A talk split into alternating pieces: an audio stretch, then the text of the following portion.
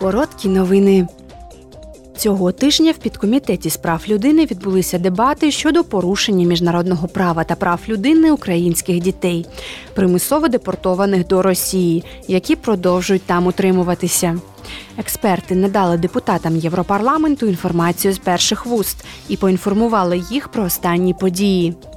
Євродепутати також обговорили незаконне утримання та тортури мирних українських громадян у Росії та на окупованих територіях України. Також цього тижня комітет з питань довкілля погодився на амбітне скорочення викидів фторованих парникових газів, також відомих як F-гази, щоб підтримати мету ЄС щодо кліматичної нейтральності. Депутати Європарламенту хочуть, щоб ЄС швидше рухався до більш стійких рішень і до 2050 року повністю відмовився від вторвуглеводнів, як от.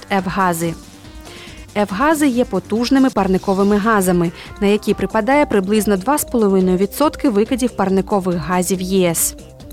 Вони використовуються в таких побутових приладах, як холодильники, кондиціонери, теплові насоси та протипожежне обладнання. Вчора комітет з питань міжнародної торгівлі провів слухання щодо побудови стійких, сталих і конкурентноспроможних ланцюгів постачання критичної сировини. Довгострокова стабільність глобальних ланцюгів постачання стала важливою метою для ЄС, яка допоможе йому гарантувати свою стратегічну автономію. В останні кілька десятиліть глобальні ланцюги постачання стали основою сільського господарства та промислового виробництва в усьому світі, особливо в ЄС.